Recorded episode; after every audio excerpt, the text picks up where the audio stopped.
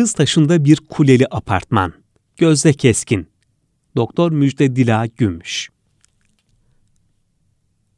Fatih'te Sarıgüzel Caddesi'nin Feyzullah Efendi Sokağı ile birleştiği köşede 92 yaşında bir yapı. 1500 yıllık Kıztaşı'na komşu bu güzel apartmanın adı Kuleli. Yuvarlak formların hakim olduğu zarif mimarisiyle oradan geçen hemen herkesin dikkatini çekmekte. Mimar Muhiddin Fehmi 1930 imzalı apartmanın merak ettiğimiz hikayesini semtin eskilerinden, komşularından sorduk soruşturduk. Zaman içinde edindiğimiz bilgiler binanın geçmişini tam olarak aydınlatmaya yetmese de aktarmaya değer bir hikayeyi ortaya çıkardığını düşünüyorum. 1927 yılındaki sayıma göre Fatih 285.258 kişilik nüfusuyla İstanbul'un 15 ilçesi içinde en kalabalık ilçe. Ardından 178 bin kişilik nüfusuyla Beyoğlu, sonra 173.254 nüfusuyla Eminönü geliyor. Kuleli Apartmanın yapımının tamamlandığı 1930 yılında İstanbul'da 124 apartman daha inşa edilmiş. Bu sayı bir önceki yılın tam iki katı. Mimar Muhittin Fehmi'nin o yıllarda bundan başka yapılar inşa edip etmediğini bilemiyoruz. Ancak buraya yakın bir konumdaki başka bir apartmanın buradakine benzer bir köşe formuna sahip olduğunu biliyoruz. Kuleli Apartman'ın ilk sahibi Yümlü Andaç imiş kendi çocukluk yıllarından onu hayal meyal hatırlayan ve mavi gözlü Atatürk gibi bir adamdı diye tarif eden bir komşusu bize bu zatın asker olduğunu söylüyor.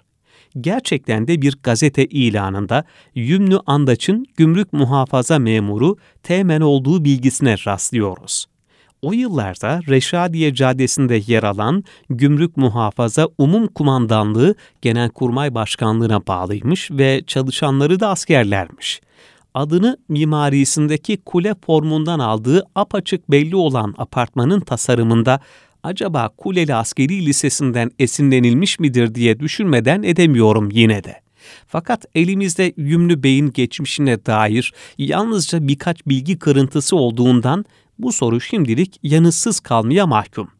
Yümlü Andaç'ın Hikmet Hanım'la evliliğinden Tijen adında bir kızı var. Hepsi bu. Derken 24 Ekim 1942'de Antakya Yeni Gün gazetesinde yayınlanan bir teşekkür ilanında karşımıza çıkıyor Yümlü Bey'in adı. Hikmet Hanım Antakya'daki memleket hastanesinde başarılı bir ameliyat geçirmiş. Belki de aile aslen Antakyalı gazete arşiv taramasını sürdürmek gerçekten işe yarıyor.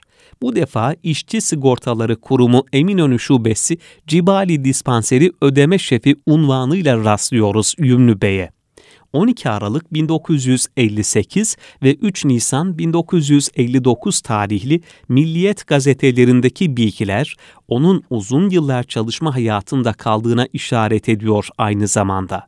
1960'larda Kuleli Apartman'ın bugün lokanta olan birinci katının kiracısı Hakkı Bey, ikinci katınki Yılmaz Günay'mış. Bugüne gelecek olursak, bir zamanlar Andaç ailesinin yaşadığı üçüncü katta son sahibi tarafından yapılan tadilat yapıya uygun bulunmadığı için Fatih Belediyesi tarafından durduruldu. Nisan ayı itibarıyla mülk sahiplerinin KUDEP'ten aldığı onarım izniyle restorasyona yeniden başlandı. Çatı saçaklarındaki dökülmelere müdahale edilen yapının dış cephe ve çatısında basit onarım süreci devam etmekte. İstanbul Üniversitesi'nin akademisyenlerinden sanat tarihçisi Doktor Müjde Dila Gümüş'e Kuleli Apartman'ın mimari niteliklerini sorduk. Fatih Kıztaşı'nda bulunan Kuleli Apartman, erken Cumhuriyet dönemi mimari mirasının ilgi çekici ve özgün bir örneğidir. Söz konusu dönemin konut mimarisinden günümüze fazla örnek gelmemiş. Pek çok dönem yapısı daha büyük ölçekli yapıların inşası için yıkılmıştır. Kuleli Apartman'ın kitabesinde Mimar Muhiddin Fehmi 1930 ifadesi geçmektedir kitabede adı geçen Mimar Muhiddin Fehmi Bey'in ismine 1908'de kurulmuş olan Osmanlı Mühendis ve Mimar Cemiyeti'nin üye listelerinde 1931 yılından itibaren yayınlanan Mimar Arkitekt dergisinin sayılarında ve 1941 tarihli Türk Yüksek Mimarlar Birliği kitapçığındaki üye listesinde rastlanmamaktadır. Bu durum mimarın biyografisi hakkında iz sürmeyi oldukça zorlaştırmaktadır. Bununla beraber Osmanlı Mühendis ve Mimar Cemiyeti'ne üye olmaması, 1908'lerde mimarlık mesleğine başlamamış olduğunu, diğer verilerde 1930'dan kısa süre sonra vefat etmiş veya mesleği bırakmış olabileceğini düşündürür. Öte yandan yapı kitabesinde mimar ifadesini kullanmış olmasından yola çıkarak bazı varsayımlarda bulunmak mümkündür. 19. yüzyılın sonunda ve 20. yüzyılın ilk çeyreğinde mimarlık eğitimi almamış veya mimarlık eğitimini yarım bırakmış kişilerin mimarlık yapması oldukça alışıldık bir durumdu. 1928'de çıkan 1035 numaralı kanunla beraber bu duruma ciddi bir kısıtlama getirildi ve mimarlık diplomasına sahip olmayan kişilerin mimarlık yapması yasaklandı uzun yıllar görev yapmış olan veya bir sebeple eğitimini yarım bırakmış mimarlar içinse Marif Nezaretince Güzel Sanatlar Akademisi'nde sınav hakkı tanındı. Kuleli Apartman'ın kitabesinde mimar ifadesini kullanmış olması Muhiddin Fehmi'nin mimarlık eğitimini tamamladığı veya sözü edilen sınavı geçerek mimarlık ruhsatnamesi kullanmaya hak kazandığını bize gösterir.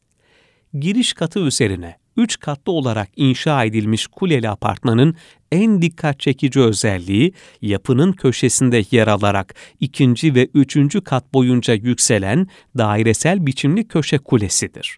Bu kulenin özgün halinde dilimli bir kubbeyle örtülü olduğu eski fotoğraflarda görülmektedir. Yan cephelerde ise biri yarım daireye yakın biçimli, biri köşeli olmak üzere iki çıkma bulunur.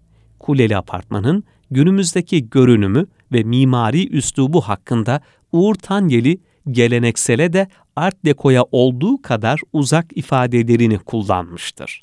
Yapının eski fotoğraflarına bakıldığında günümüzde mevcut olmayan kule kubbesinin özgün halinin milli mimari üslubunu çağrıştırdığı söylenebilir. Yapının basık kemerleri ve kısmen geniş saçakları da aynı üslubu anımsatır. Fakat yüzey bezemeleri ve kulenin formu gibi özellikleri yapıyı milli mimari üslubundan uzaklaştırmaktadır. Dolayısıyla yapı eklektik bir tasarım olarak değerlendirilebilir.